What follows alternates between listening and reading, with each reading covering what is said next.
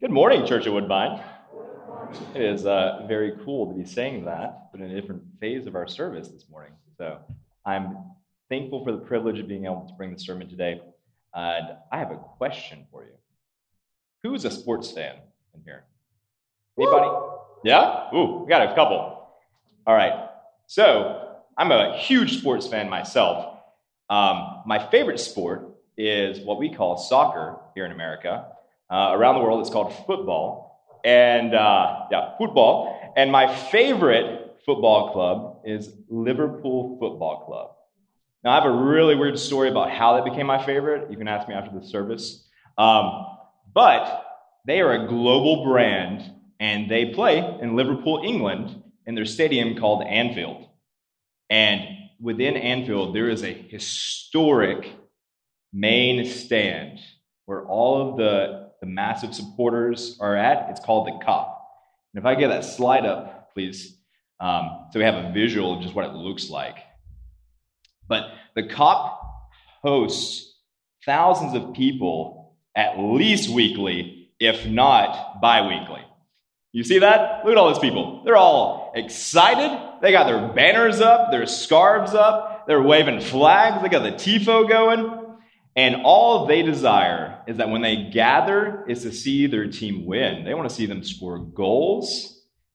But what I want to point out is that thousands of people on a weekly to biweekly basis gather in order to come together in a unified force to help support their team. Um, so, this is a beautiful visual of what unity looks like. And I want you to keep this illustration in your mind as we go throughout our service today, as we dive into Acts chapter 4, verse 32. So, Acts chapter 4, verse 32 tells us now the entire group of those who believed were of one heart and mind, and no one claimed that any of his possessions were, was his own, but instead they had everything in common. What I want us to highlight here is that the phrase, they were of one heart and one mind. This shows us that they had incredible unity. And what this one verse is, it's a summary of a larger process.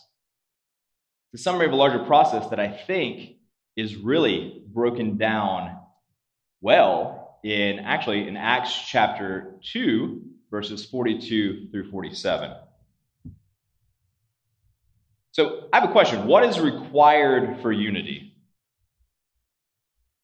At the bare minimum, what's required for unity is at least two or more people. And I think the temptation in American Christianity is to think of our faith in terms of me and not we. But that's not what our faith is meant to be. It's not meant to be, I'm a Lone Ranger Christian and I'm going to live this life out to the best of my ability. It's meant for us to gather together. And so that's what we're going to talk about today. Our, our sermon title is The Church Gathers. So before we jump into Acts chapter 2, verses 42 through 47, I want to give you some context about what happened right before this verse. So, what we have right before this is we see Peter standing up in front of a crowd surrounded by the other 11 apostles, and he is preaching a fire message straight fire, no cap. Um, but his message is this He says, This Jesus that you have just murdered is the Messiah. Two, he says, You are guilty of his blood. You're sinful.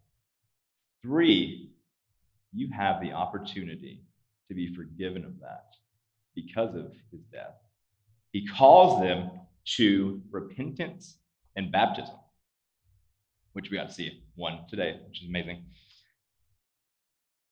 So, what happens after this message is preached? We see something incredible that is the work of God. We see that the Holy Spirit moves mightily through the proclamation of Peter's sermon and brings 3,000 souls to salvation for their faith in Christ. And I want us to think back to that image of the Kop stand in Anfield. Could you imagine from one proclamation of the gospel that many people coming to faith in Jesus? That would be incredible. And it can happen because the Holy Spirit has that sort of power. All right. Now, if you would, let's stand again as we read Acts 2 42 through 47. It says, They devoted themselves to the apostles' teaching, to the fellowship, to the breaking of bread, and to prayer. Everyone was filled with awe, and many wonders and signs were being performed through the apostles. Now all the believers were together and held all things in common. They sold their possessions and property and distributed the proceeds to all as any had need. Every day they devoted themselves to meeting together in the temple and they broke bread from house to house.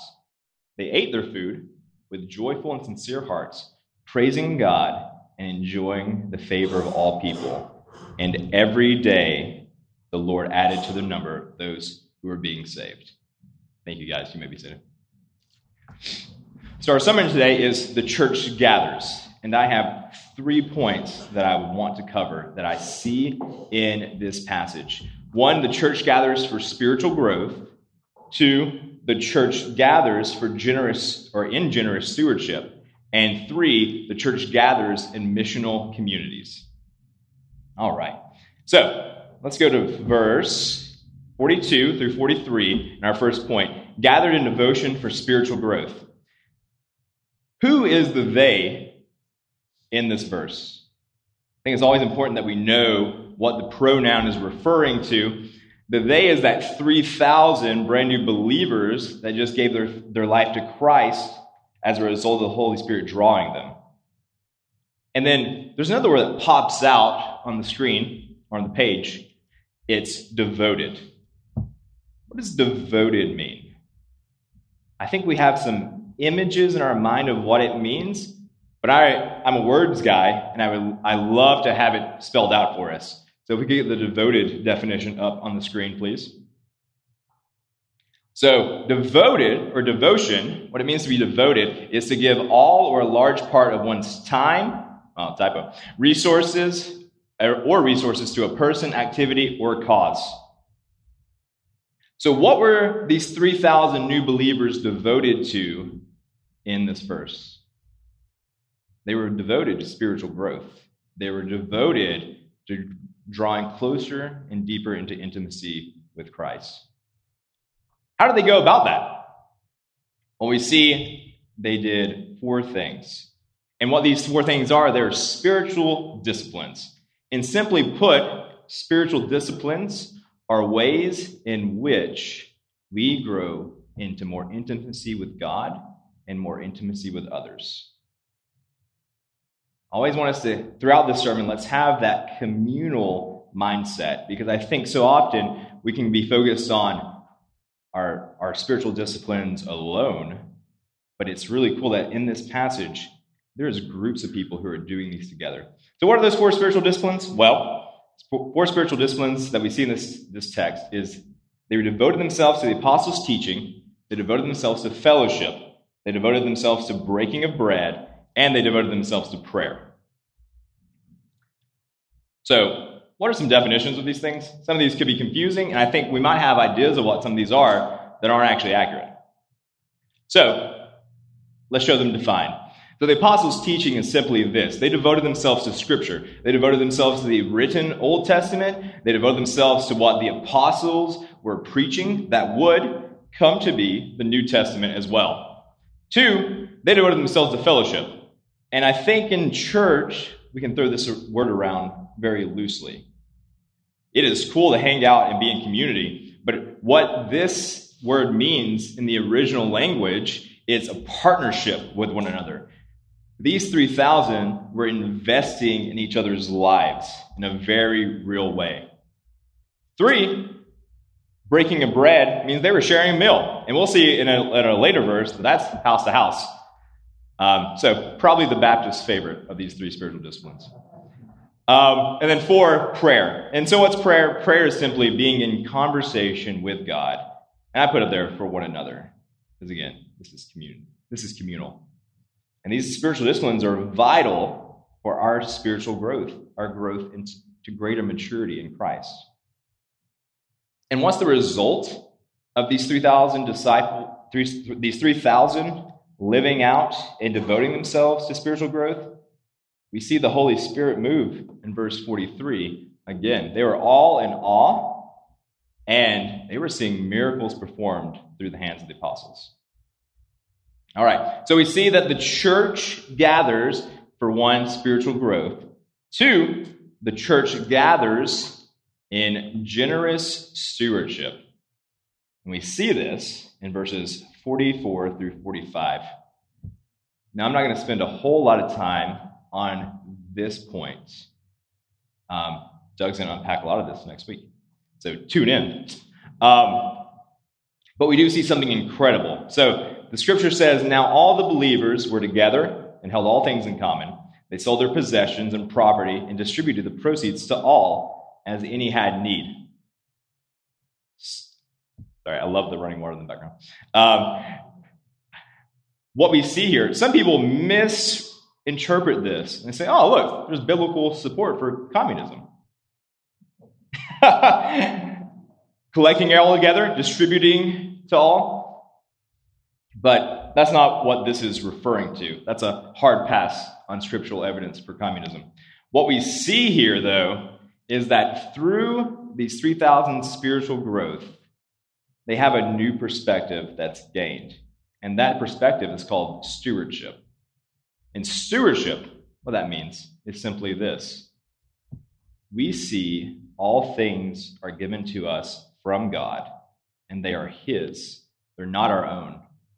And so we use all everything that we have our time, our talents, our uh, possessions, and our finances to glorify God and to serve others.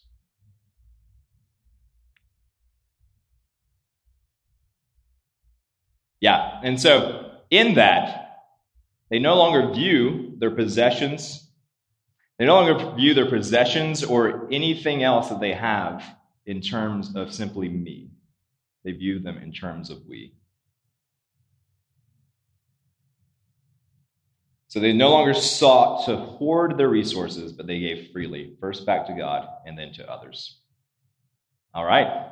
So we see one, the church gathers for spiritual growth. Two, the church gathers in generous stewardship. And three, the church gathers in missional community. I think community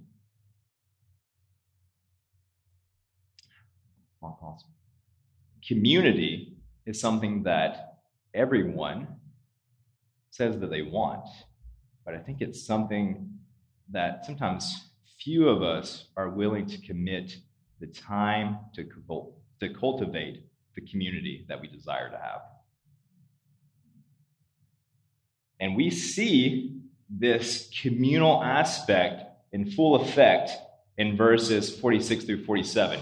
So they said, so the scripture says, every day they devoted, the word again, themselves to meeting together in the temple, and then they broke bread from house to house. They ate their food with joyful and sincere hearts, praising God and enjoying the favor, sorry, enjoying the favor of all people every day. The Lord added to their number those who were being saved. So, what did 3,000 do in order to cultivate that community? They met with consistency with one another. And where was that at? First, they met corporately, like we are today, in the temple, worshiping God and being with one another. But secondly, they met communally in each other's homes. And what was the frequency? It says day by day. Their consistency was daily. They were worshiping God together in two different contexts.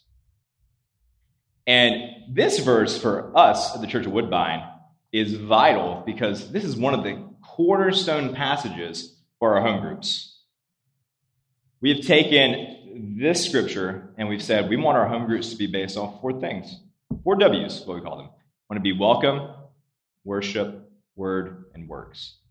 Because we see that this is vital for true community amongst believers. Those four things.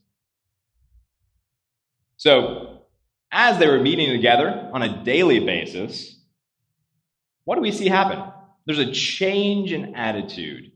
They have grateful hearts with one another. We've already seen that they've changed their perspective. So there's a mental and there's an emotional change in how they interact with God and how they interact with one another. Also, they see, we see that they have lips that praise God as a part of their consistent community. And then God does an incredible work, and He allows them to have favor with all people. He starts building bridges with the people that are in their spheres of influence so that they can have an opportunity to have an intentional relationship with those around them for the sake of the gospel. So, we see that they're having gospel conversations. And now you might say, full stop, Johnny.